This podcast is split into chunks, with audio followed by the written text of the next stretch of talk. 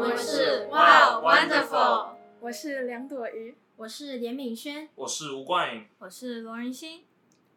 全世界有超过两万五千座的博物馆，你的学生有去超过时间吗？如果国文的知识不再受限于课本，如果自己的补充都能与生活息息相关，如果主持一堂国文课等于跟古人来一场文化的无限碰撞，那你还会烦恼国文的枯燥乏味吗？今天我们将走入故宫，看看那些来自古代文学、科学、历史的美，并在其中找寻专属于国文的特色之处，以国学角度看故宫，让你和他们不再互相折磨。接下来，让我们欢迎极端二人组。我是去过故宫超过五次的国中生，人称故宫博士。而我也是国中生，但只去故宫旁边的餐厅“故宫精华”的故宫小白。话说那里的餐厅实在是很难吃诶，而且超贵。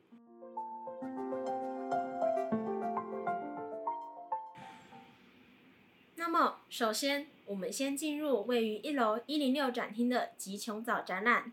吉琼藻是一件乾隆皇帝所收藏的多宝阁，有搜罗众多珍贵美好物品的意思。而这些美好物品，除了长相美好、用途美好，寓意更是拥有如同玉一样无穷灿烂的美丽。根据我这个故宫小白的了解，在这个展厅内包含了各式各样珍万类的文物。看久了那些沉重的古文物后，来此参览反而会产生一种轻松可爱的心情呢。那么。今天的首位主角是在宫廷中不可或缺的多宝阁。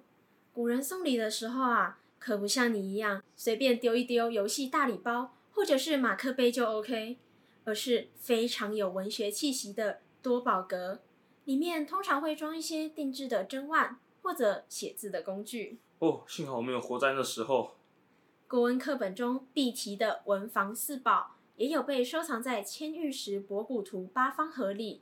盒盖的图案上可以看到印有“大吉”二字的葫芦、松枝、红色的南天竹等表示福气的物品和植物。文房四宝可以跟其他小配件一起送出，哎，哦，就有点像我每次买、每次都会被坑的文具惊喜包里面，除了文具外，还有一些我根本不知道是什么的小物品。而就像我们会帮真爱的宠物取名一样，古时候啊，皇帝他们也会想要为自己每个深爱的多宝格命名。像是吉琼藻、天府丘陵河这些名字，绝对跟美好的玉脱不了关系。前提是你的名字没有叫做美玉，请你向全世界的美玉道歉。对不起。那么第二件的宝物是你进展厅后，目光一定会被吸引走的珊瑚魁星点斗盆景。哇，完全听不懂他在讲什么哎！不要听他的名字，好像很厉害、很复杂。其实啊，他只是把那件文物上的东西做结合。珊瑚、魁星、盆景，传说啊，魁星他聪明过人，才高八斗，过目成诵，出口成章。但是在皇帝召见他的时候，哦，心中真的是满是厌恶。嗯，为什么？因为他丑啊，非常丑，而且还脚瘸。可惜啊，可惜，不然他就会是人生胜利组了。不，你错了，他还是，他被钦点成状元。因为文采和应对能力实在是太好了，就连皇帝也直接跳过那令人分心的外貌，被内在的他所吸引。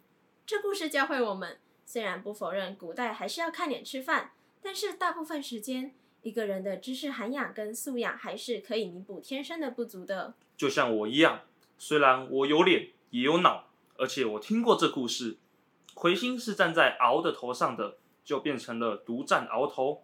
所以下次学生去拜访文昌帝君时，老师们就可以跟他解释，其实文昌阁之外还有魁星帝可以去拜，除了双重保障，去拜的人也比较少。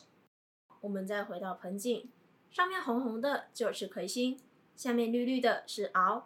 盆栽上有五只颜色不同的蝙蝠，象征五福临门。魁星手上拿着的七颗星象征北斗七星，也有福星高照的意思。你到底在讲什么啊？你讲的也太不清楚了吧？啊，你不是故宫小博士？意见很多哎、欸，你自己去故宫看啦，一零六展厅。话说回来，讲到神明啊，除了刚才提到的男神之外，在女神这一方面，西方有阿佛罗代蒂跟圣母玛利亚，那你猜猜看，东方的女神代表是谁？嗯，我觉得啦，在台湾的话，最经典的莫过于妈祖了。没错，在福建居民带她一同来台湾之后，经过漫长的岁月洪流，她的任务除了原先传说中保佑渔民安全之外，莫名增加好多好多哦。官运、财运、考运、好运，什么都可以求她，还特别好说话，几乎可以说是有求必应。但是不要混淆哦，虽然在我们的印象里，妈祖就是一位和蔼可亲的邻居阿姨，但是在中国原始的神话里面。她是仅仅十五六岁的美丽少女，哎，真的假的？对啊，你想想看，一位妙龄少女轻巧的立于水面之上，那种轻飘飘的轻盈感，配上回眸一笑，天哪，她绝对能够代表台湾出战。暂停，你也扯太远了吧？不过呢，既然我们台湾都派出了代表，那中国的代表会是谁呢？嗯，我们都这么有诚意了。中国一定也要派一位绝世美神出场才说得过去嘛？既然如此，那位与妈祖同样身为水神的洛神绝对是不二人选。嗯，说到洛神，大家可能较为陌生，但是曹植大家应该蛮熟的吧？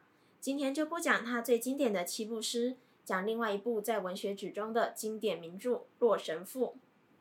其实《洛神赋》放在现代，性质跟泛滥于各类社交平台上的幻想文差不多。就是一篇男人幻想自己见到心目中女神，然后得到她垂青的小作文。但是啊，没有想到这种在社交平台上会被立刻划掉的文，竟然被后世看得那么重。除了华丽的辞藻之外，他更是将洛神的形象描述得跟古代女神降临一样的唯美。你能想象世界上所有形容美好事物的中文词汇，用在单单一个人的身上？哎。洛神赋就是这样，好几十个词汇噼里啪啦的朝你砸来，像是跨年烟火一样，不断在你眼前爆炸。要是出现在考卷上啊，我觉得很多学生应该都会被吓傻。但是不用担心啦，不管你看不看得懂，只要掌握住中心思想，也就是曹植在写这篇时的内心 OS 就好了哦。哦，他在 OS 什么？哦天哪，洛神大人超级美丽，我好想跟他结婚，就是这一类的想法啦。反正故宫里面虽然没有收藏《洛神赋》的真迹，但是还是有清代时汪尤敦临摹的书法作品可以欣赏。另外，对，让我工商一下，目前在笔歌墨舞的展厅里面，也藏有近代时顾恺之为此部《洛神赋》所画的图像，有兴趣的也欢迎来故宫观赏。回归正题，说到书法，果然还是不得不提一下国三复习讲义上绝对会出现的。那四个男人谁啊？好，那我相信各位国文老师都已经倒背如流了，那我就嗯不一一介绍嘛。暂停，你完全不理我吗？OK，那我相信说到书法，大家第一个想到的绝对是那位传说中的男人王羲之，天下第一行书书法家，响当当的名号绝对不用提了。甚至有民间传闻说，唐太宗或者是乾隆爱他的《兰亭集序》。倒要把它当陪葬品诶，但是虽然各位都清楚《兰亭集序》被誉作天下第一行书，但你知道天下第二、第三行书也都藏在故宫里吗？你的叶佩连装都不装了耶！这么明显哦，那我还是乖乖回来介绍一下他们分别是哪些人所写的好了。其实这两位都是国文课本的老朋友了。先说有天下第二行书之称的《祭侄文稿》。它的作者是刚才提到的四位男人之一颜真卿，没错，就是那位楷书界楷模颜先生。大家可能都被王羲之吸引，忘记了他，或者是被国文课本上介绍楷书的颜经流体给洗脑。但是要知道啊，人家很会写行书的。我我也会写啊，老师都说我的字像是在爬行诶。确实啦，但是行书不是爬行书诶。完全不一样，好不好？接下来说另外一篇寒食帖，你猜猜看，这篇作者是谁？那个啊，在晚上拿着蜡烛跑出去的苏轼。天哪，你竟然知道哦？你什么意思？不过，其实观看这篇的内容很难跟《继承天夜游》里面那一位安闲自在的苏轼搭上线。跟第一行书的《兰亭集序》相比，第二、第三行书多了几分严肃、萧瑟、悲伤的感觉。如果大家直接上网去找那个图片哦，对比超级明显的。《兰亭集序》的字干净利落，但是在寒食帖里面，哦，那个连笔，那个忽大忽小的字啊，我知道，超像我难过的时候写的小日记，那种一边哭一边抒发情绪的感觉，简直不要太明显。笑死，这篇就是苏轼在被贬官的时候写的啦，不意外会超级 sad。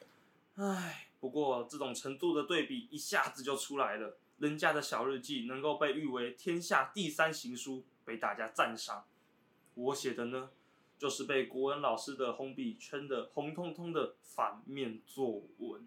哇，你不要再碎碎念了啦！今天的重点又不是你的 emo 分享大会，没人想要听你 emo。好啦，那我们今天的分享大概就到这里。其实我们还是觉得这些文物要亲眼看到，才能有真正的感受。